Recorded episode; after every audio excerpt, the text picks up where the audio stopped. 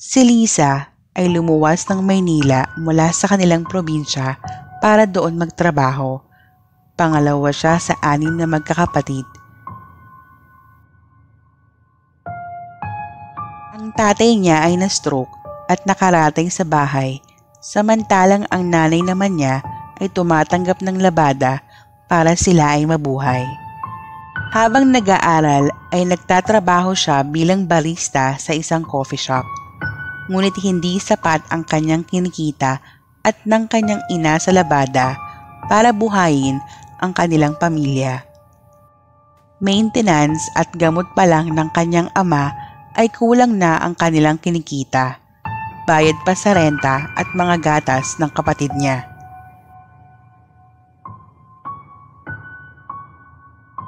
Nagsumikap siya hanggang makatapos ng apat na taon sa kolehiyo sa kursong tourism. Pagkatapos graduate, ay nakakuha agad siya ng trabaho bilang receptionist ng isang five-star hotel. Dahil sapat ang kanyang sinisweldo, ay nakakapagpadala siya buwan-buwan sa kanyang pamilya sa probinsya. Sa isang apartment sa Pasig siya nakatira.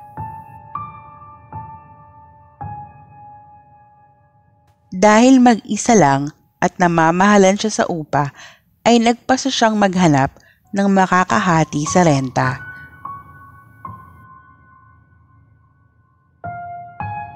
Agad siyang nag-post sa sulit.com.ph ng isang advertisement. Two-bedroom apartment, shared bathroom, with kitchen and living room, female only.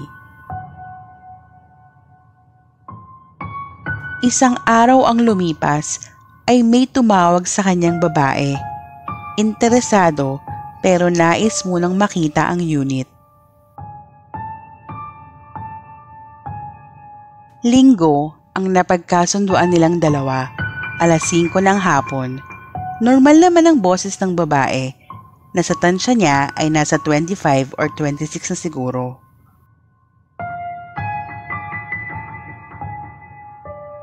Kinagabihan ay nagising siya sa isang napakasamang panaginip. Sinasakal siya ng isang taong nakasuot ng itim. Hindi niya maaninag ang mukha nito, pero malinaw na isa lang ang kanyang intensyon, ang siya'y patayin. Agad siyang bumangon na hawak ang kanyang leeg at basang-basa ng pawis kahit bukas naman ang mga bintana Tumayo siya at nagtungo sa kusina para kumuha ng tubig.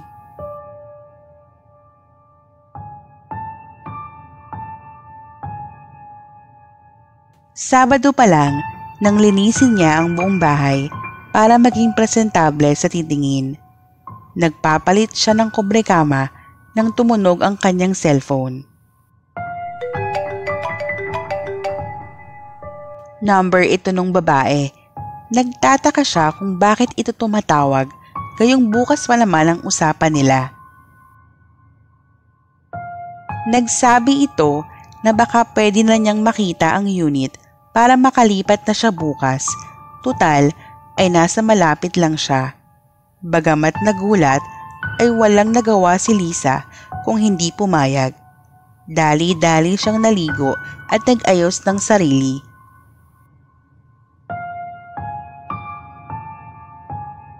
Makalipas ang isang oras mahigit, ay may mensahe siyang natanggap.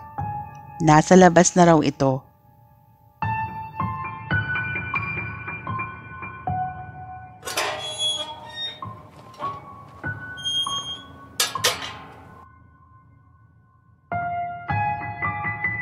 Pinagbuksan niya ang babae at laking gulat niya na malayo ito sa itsura ng kanyang inaasahan Napakaganda nito.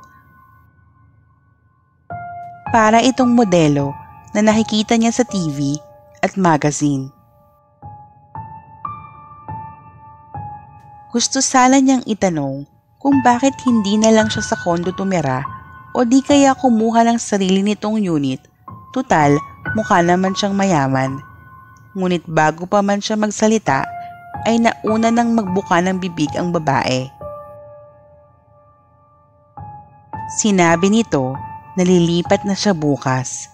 Ngumiti ang babae saka umalis sakay ng isang itim na sasakyan. Hindi niya maintindihan kung anong trip ng babaeng yun pero hindi na ito mahalaga. Ang importante ay may makakahati na siya sa renta. Kinabukasan ay lumipat na ang babae dala ang tatlong malalaking maleta. Tinanong niya kung wala ba itong ibang gamit ngunit hindi ito kumibo. Nagpakilala itong bilang Bella. Bella, hindi ba ang ibig sabihin nun ay maganda? Bagay sa kanyang pangalan niya, naisip ni Lisa.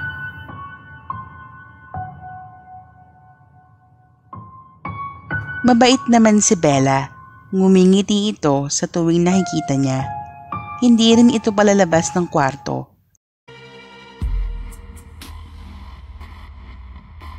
Isang gabi, habang nagbabasa siya ng pocketbook pang paantok, ay may kakaibang ingay siyang narinig sa kabilang kwarto.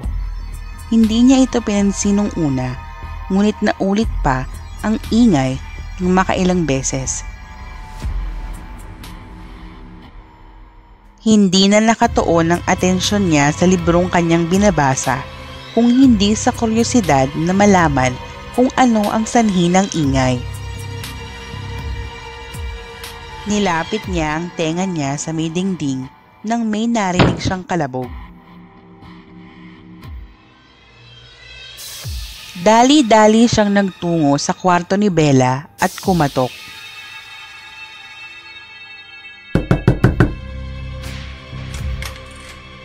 Binuksan ito ni Bella nang may inis sa kanyang muka at nakasalubong ang mga kilay. Anong kailangan mo? Ah, kasi may narinig akong ingay. Tinignan ko lang kung okay ka. Oras ng pagdadasal ko. Salamat sa pag-aalala, pero okay lang ako. Ah, ganun ba? Pasensya ka na.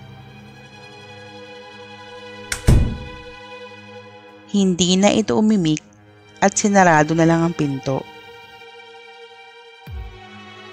Ang weird naman, naisip niya.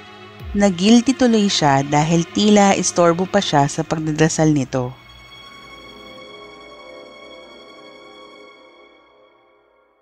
Pumasok siya ulit sa kwarto at humiga. Pinuksan niya ang kanyang cellphone upang maiset ang alarm. Alas tres. Alas tres na pala. Bigla niyang naalala ang sinabi ni Bella na kasalukuyan daw itong nagdadasal. Ngayon lang siya nakakita ng taong nagdadasal sa ganitong oras.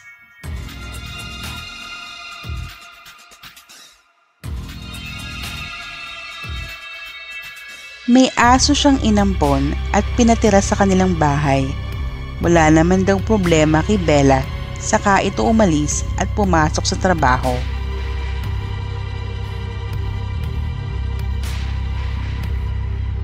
Pagkagaling sa trabaho, ay nadatna ni Lisa ang aso na tahol ng tahol sa tapat ng kwarto ni Bella. Sinaway niya ang alaga ngunit hindi mapigil ang pagtahol nito. Tutsi, tama na!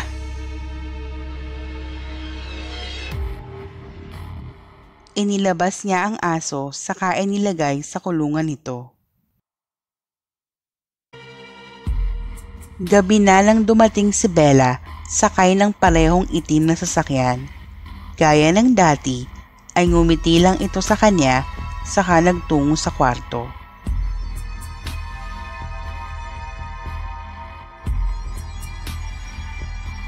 Muli na naman siyang nanaginip.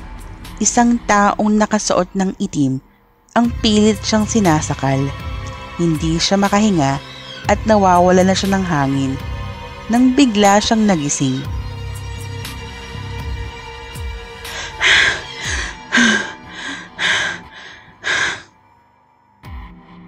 Hinihingal at kinakapos sa hininga. Muli na naman niyang napalag-inipan ang dating panaginip.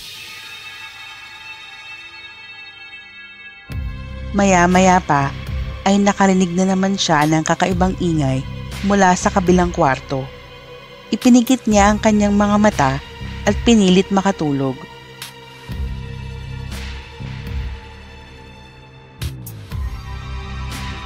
Inabukasan ay hindi niya naririnig ang tahol ni Tutsi. Hindi niya rin ito mahanap sa buong bahay. Nakatakas siguro. Lumabas ng kwarto si Bella at himalang sinabayan siya ng almusal. Nakita mo ba si Tutsi? Hindi. Matipid na wika nito.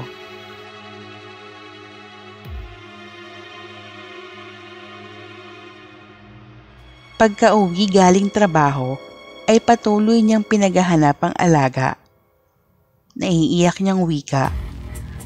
Tutsi, nasan ka na? Tutsi!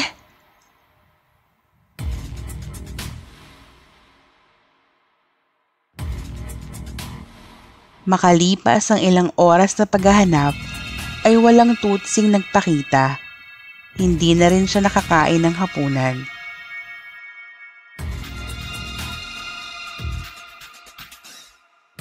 Kinabukasan ay nagising si Lisa sa masangsang na amoy.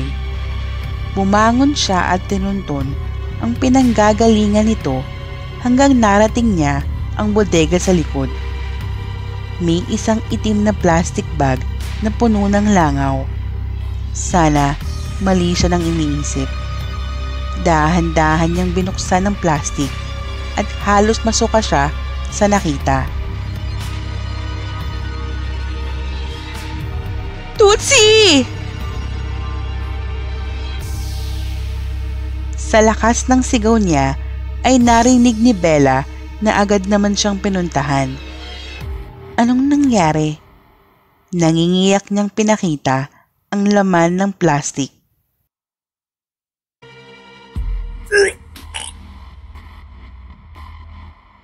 Tumakbo si Bella pabalik ng bahay at tumaretso sa banyo.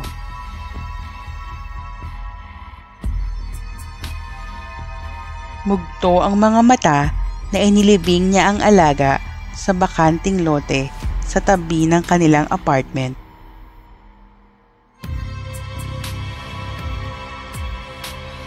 Nagdaan ang mga araw ay nataon na parehong rest day nila Bella at Lisa. Kahit nakatira sa iisang bahay, ay ngayon lang sila nagkasama ng matagal. Sabay silang namalengke at nagluto ng palanghalian. Nagkwentuhan habang kumakain. Napag-alaman niya na taga Bicol si Bella pero sa Maynila na lumaki. Hiwalay ang mga magulang at panganay sa magkakapatid. Siya rin ang breadwinner sa kanila.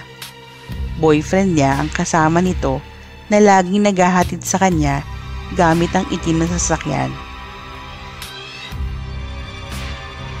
Jared daw ang pangalan nito anak mayaman at may sariling bigasan. Naikwento rin niya ang storya ng kanyang buhay. Habang patuloy na nagkwekwentuhan, ay balita sa telebisyon ang gumagalang serial killer. Hindi ito matuntun dahil wala pang nakakakilala dito. Masyadong planado ang mga pagpatay kaya pinag-iingat ang publiko nakaramdam siya ng kaba sa kanyang dibdib. Tinitigan niyang mabuti si Bella.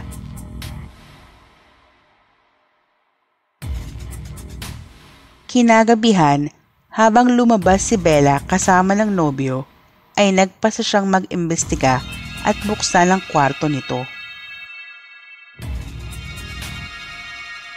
Sa kanyang paghahanap, ay nakita niya ang laruan ng alaga niyang si Tutsi. Tama nga siya ng hinala.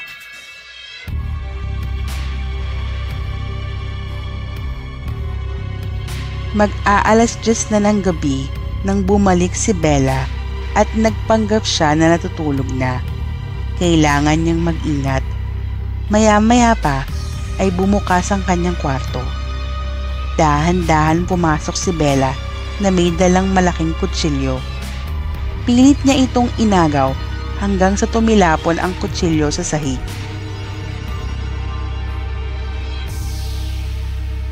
Sinakal siya ni Bella hanggang mawalan siya ng hininga. Saka nito kinuha ang kutsilyo at pinagsasaksak siya.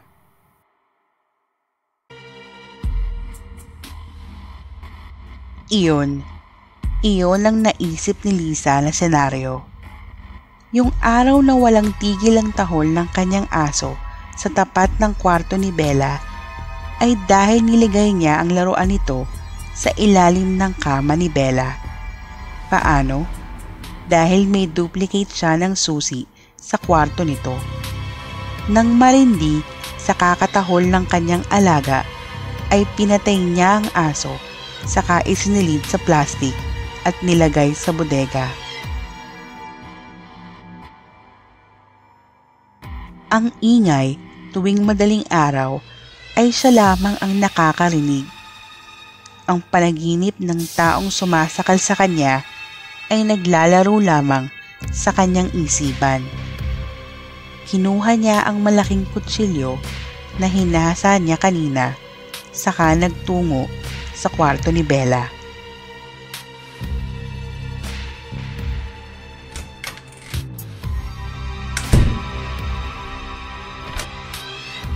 Suot ang itim na hoodie ay sinakal niya ang babae ng ubod ng higpit hanggang tuluyan malagutan ng hininga. Dinilaan pa niya ang kutsilyo, saka ito pinagsasaksak. Pinagpira-piraso ang katawan.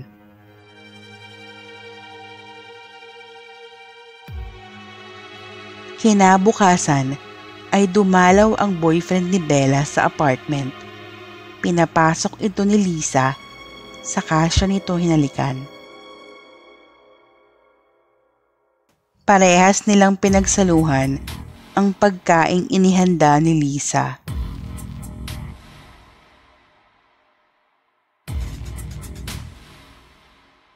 Makalipas ang isang linggo ay muling makikita ang post sa sulit.com na